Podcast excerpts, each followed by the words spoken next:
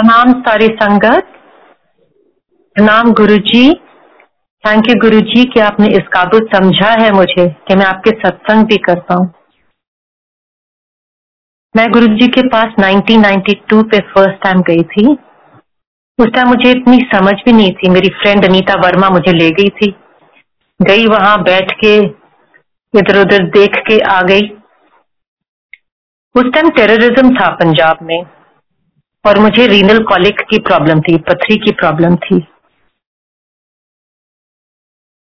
गुरुजी चंडीगढ़ गए थे और मैं जलंधर में थी और रात को एक बजे मुझे दर्द शुरू हो गई इतनी तकलीफ़ थी और मैंने अपने हस्बैंड को कहा कि मुझे तकलीफ़ हो रही है तो उन्होंने कहा, मैं तेरे को रात को लेके जाऊँगा तो हमें तो वैसे, हम तो वैसे ही मर जाएँगे, किसी न किसी की कहीं ना कहीं से गोली लगनी है। तो तू किसी तरह भगवान का नाम ले और सुबह तक इंतज़ार कर। इतनी तकलीफ़ थी भगवान का नाम तो लेना दूर की बात थी। एनीवेज मैंने सुना था कि गुरुजी को अरदास करो तो गुरुजी सुन लेते हैं बट देन आई थॉट कि गुरुजी तो चंडीगढ़ में है। उनको तो मैंने कभी बताया ही नहीं कि मुझे पथरी की प्रॉब्लम है। खैर, इतनी तकलीफ़ में थी, मैंने कहा, चलो लेट मी ट्राई एंड मैंने गुरुजी को अरदास किया। मेरे बेड के पीछे एक शेल्फ थी जिसपे मेरी बेटी का पेंडेंट पड़ा हुआ था। मेरी बेटी की आदत थी कि जिस मंदिर जाना उसके बाहर जो दुकानें होती थी ना वहाँ से पेंडेंट्स ले लेती थी। एक ही चेन में उसने शिव जी के माता के गुरु बाबा के पेंडेंट में परोए हुए थे तस्वीरें। तो जब मैंने ऐसे अरदास की तो वो पेंडेंट मेरे हाथ में गिर गया। एनीवे anyway, सन्नाटा था रात का तो मेरे हस्बैंड ने पूछा कि ये क्या, मैं क्या पता नहीं भानवी का पेंडेंट पड़ा हुआ ऊपर तो वो शायद मेरे हाथ में गिर गया। यानी कि उसके बाद I must have fallen sleep because उसके बाद मुझे नहीं पता क्या हुआ। सुबह जब उठी तो मैं बिल्कुल ठीक थी और मेरे हस्बैंड ने कहा, चलो मैं तुम्हें ले जाता हूँ। मैं कहा, नहीं, अब तो मैं ठीक हो गई हूँ। अगर तकलीफ़ हुई तो मैं आपको बता दूँगी। I did not connect this with Guru ji at all at all because मैं अपने मन में सोच रही थी कि गुरु जी तो चंडीगढ़ में है, मैंने तो उनको बताया ही नहीं है। एज टाइम वेन बाय और हम साथ गुरु जी के जुड़ते रहे, दस साल निकल गए तो मुझे रसौली हुई थी, एक लंप और डॉक्टर ने कहा था कि इसकी बायोप्सी करवाओ। उस टाइम गुरु जी दिल्ली में थे और हम जलंधर से गए। आई वॉज़ टीचिंग तो मेरे को एक वीकेंड ही मिला था। छुट्टी, एक दिन की छुट्टी मिली, मैं गई और उस दिन बड़े मंदिर में बहुत बड़ा फ़ंक्शन था और इतने लोग थे तो मैं अपने मन में सोचूं कि मैं गुरु जी के पास पहुंचूं कैसे? और उनको बताऊँ कैसे? और मुझे तो वापस कल जाना ही है, नहीं तो मैं मंडे को स्कूल जा ही नहीं पाऊँगी। अचानक और फिर मैंने सोचा मैं कि गुरु जी प्लीज़ आप ही मुझे बुला लो ना, मैं कैसे आपके पास पहुंचूं? जस्ट देन सेवादार के मैं सेट की यहाँ प्रीति आंटी है, कोई प्रीति आंटी जलंधर से, सर हाँ जी, मैं हूँ कहते गुरु जी बुला रहे हैं आपको।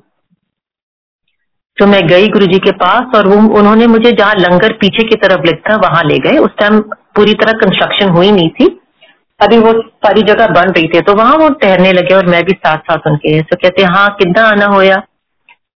तो फिर गुरु जी ऐसे मेरे को लंप है। तो डॉक्टर मिलविंदर कौर ने कहा है कि मुझे बायोप्सी करवानी है। तो मैंने सोचा, मैं आपसे आपके आशीर्वाद ले लू। तो उन्होंने कुछ कहा नहीं। कहते कदो वापस जाना है? मैं क्या परसों गुरु जी कहते ठीक है, कल आ जाए तो ठीक है। कल शाम को जब मैं गई तो 10 बजे रात तक उन्होंने कुछ कहा नहीं। और 10 बजे जब वो लोगों को छुट्टी दे रहे थे तो 10 बजे रात को वो मुझे कहते हैं, चल गड़वी लिया ऐसा बट गुरु जी आपने तो गड़वी मंगवाई नहीं। कहते पर तू वापस जाना है, कल स्कूल वापस जाना है तो गड़वी लाके आ अब 10 बजे रात को I went to Sudha aunty से सुधा, मैं अब क्या करूँ? मैं मैंने दस बजे रात को भी कहाँ से मिलेगी? विपी अंकल भी वहाँ थे। तो विपिन ने कहा कि मेहरौली इज़ द क्लोजेस्ट अगर तेरे को मिलेगा इस वक्त, वैसे तो मुश्किल ही है, पर तू जा। अगर गुरुजी ने कहा था he must be something in his mind तू जा। उस टाइम जैसिका लाल का मर्डर हुआ था, उधर तो वहाँ कर्फ्यू लगी हुई थी।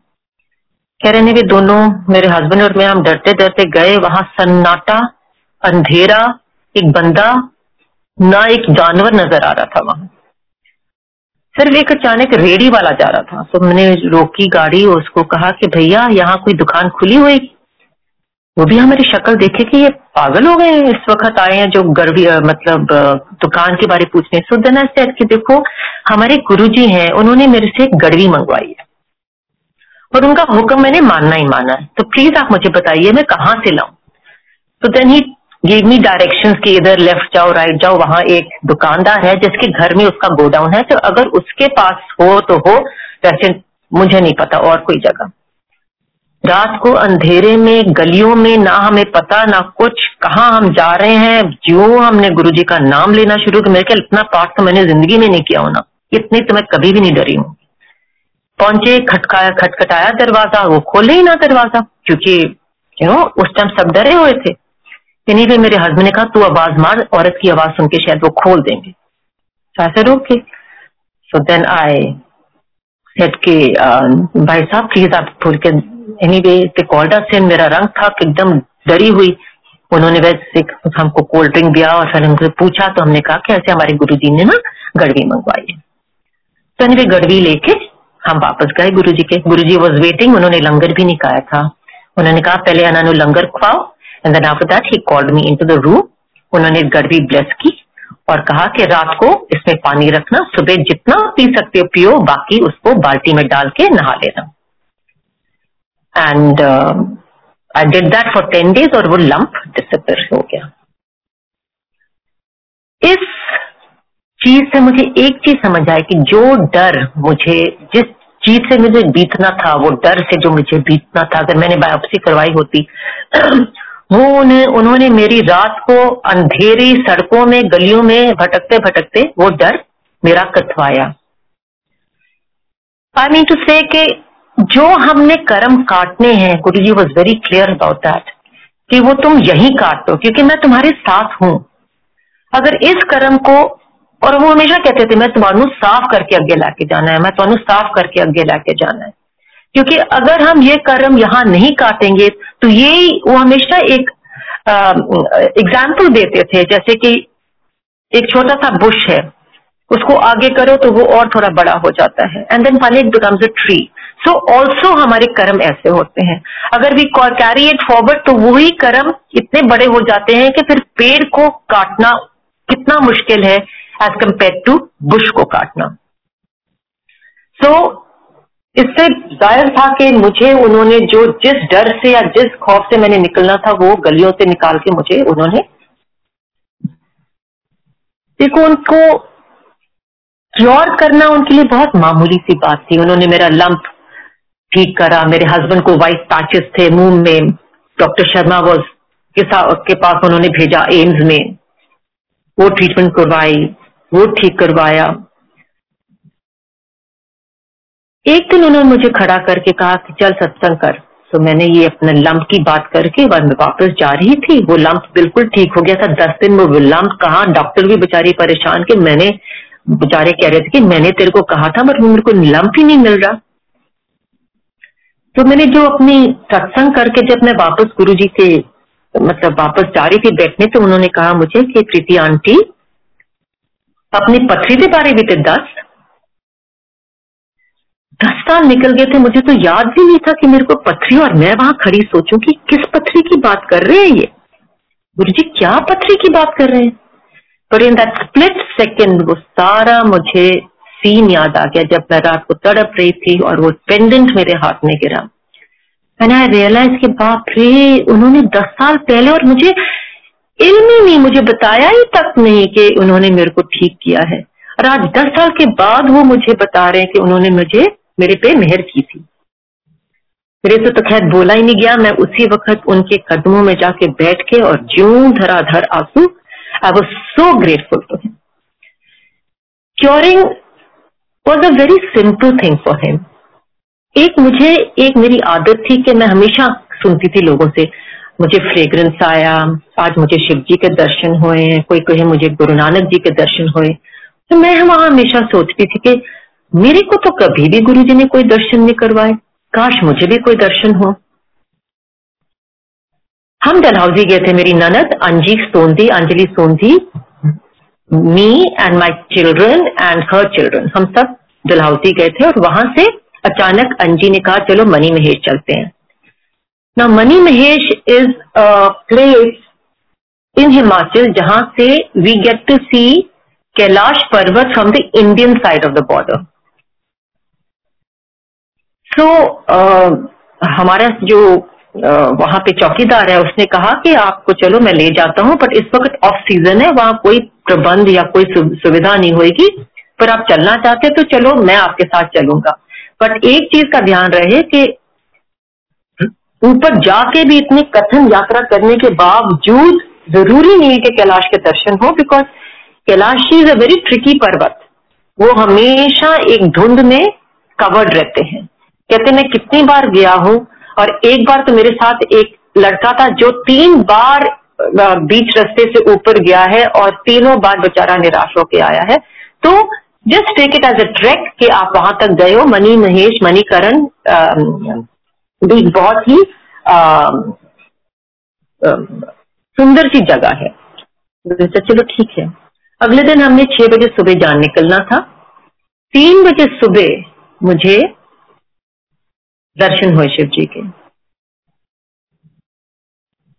I dreamt at three o'clock in the morning एक बर्फीला पहाड़ है और Shiv ji as tall as the pahad, पूरा विराट फॉर्म में, उनकी सिलुएट जैसे अगर तीन बजे भोर में आप किसी को देखो तो उनकी बाहर सिलुएट ही नज़र आती है। और मैं देख रही हूँ कि, अरे ये तो लगते तो अपने मन में, सपने में सोच रही कि ये तो शिव जी लग रहे हैं। और उनके पाओ की कदम पे एक शिवलिंग थी, जहाँ के